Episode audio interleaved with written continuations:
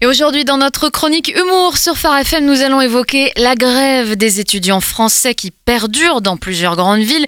Certaines facultés n'ont pas rouvert leurs cours depuis le début du mouvement au mois de janvier. Et pour en débattre, nous recevons Célina Guevara. Elle est étudiante. Bonjour Célina, vous êtes en première année, nous avez-vous dit ? Si, hola, et je suis Célina Guevara. Je suis en première année de psychologie coiffure. Option macramé à la faculté José Bové à Tonon-sur-Rhône-en-Haute-Ardèche. On entend un léger accent. Vous êtes originaire de quel pays ? Ah, tout de suite les préjugés. Sandrina, ouvre ton esprit. Je suis citoyenne del mondo. Je suis de la race humaine et je vais au gré du vent et du programme d'échange Erasmus. J'ai choisi la France et je ne regrettais pas. Ici, il y a un vrai réveil des consciences politiques. Vous êtes donc en grève. Quelles sont vos revendications ? Si. Plus de viande à la cantinas, un menu végétalien, de la musique péruvienne à la place de la sonnerie habituelle et des plages de récupération pour apprendre à se détendre et vibrer l'instant présent.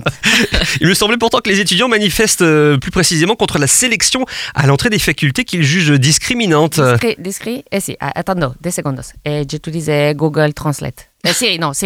Siri, qu'est-ce que signifie discriminante? J'attends. Discriminante.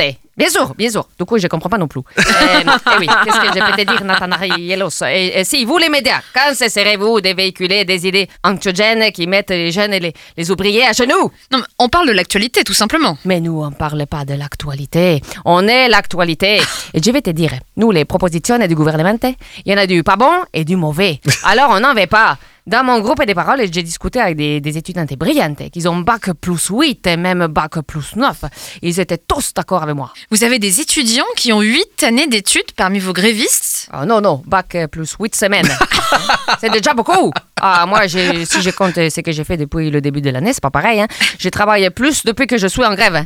Parce que je dois faire les sittings, donc je peux plus sécher les cours. Et je dois écrire les panneaux, et que je sais pas comment c'est l'orthographe. Et je peux te dire que j'ai progressé en français. Mais comment se passent les manifestations alors ? C'est pas une manifestation.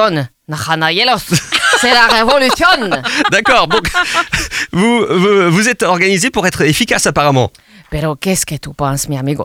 On est organisé, on part de la faculté pour arriver au centre commercial et là, on vend nos sandwichs chez Ramon 5 € pièce. Je peux te dire que c'est très efficace pour nous. Hein. Bon, vous espérez reprendre les cours ? Non, l'espérance, c'est surtout d'obtenir les 12 sur 20 alors que j'ai rien foutu. Je peux valider mon année et retourner en Espagne pour le soleil. Je peux plus attendre l'hiver.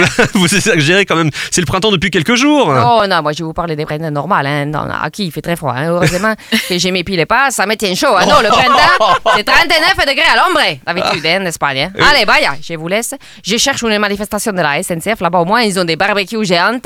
Ça va me réchauffer. Adios, amigos. Bravo.